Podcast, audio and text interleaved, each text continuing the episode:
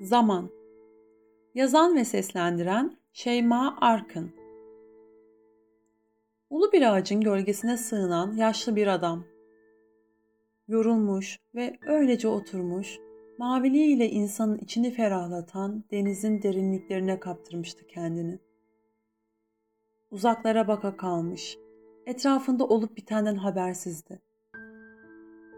Sanki kaybolmuştu ve dalgaların arasında kendini arıyordu.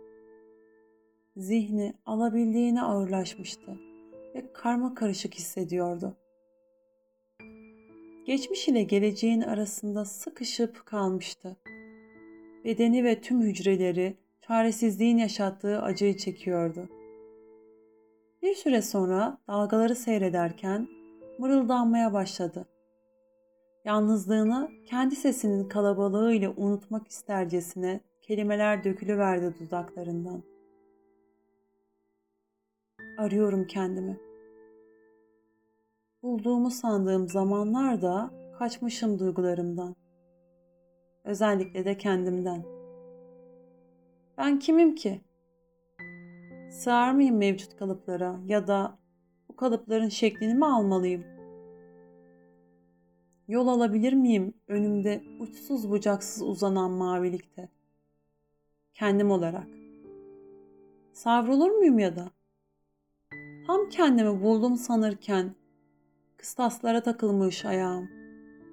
Hapsolmuşum. Kıpırdayamıyorum. Bedenim uyuşmuş, başkalaşmış ve ruhumu da uyuşturmuş. Ben herkes olmuşum.'' Nefes alışım bile başka. Boğazıma düğümlenir olmuş. Bana çaresizliğimi hatırlatan nefesim. O da hapsolmuş işte. Ya ruhumda hissettiğim boşluk? Yerini dolduramadığım, sebepsiz yere beni hüzne boğan, omuzlarımı ağırlaştırıp geçmişin gölgesini ensemdeki soğukluğuyla hissettiğim boşluk. Öksüz bir çocuk gibi hissettiren, boynumu büken o his.''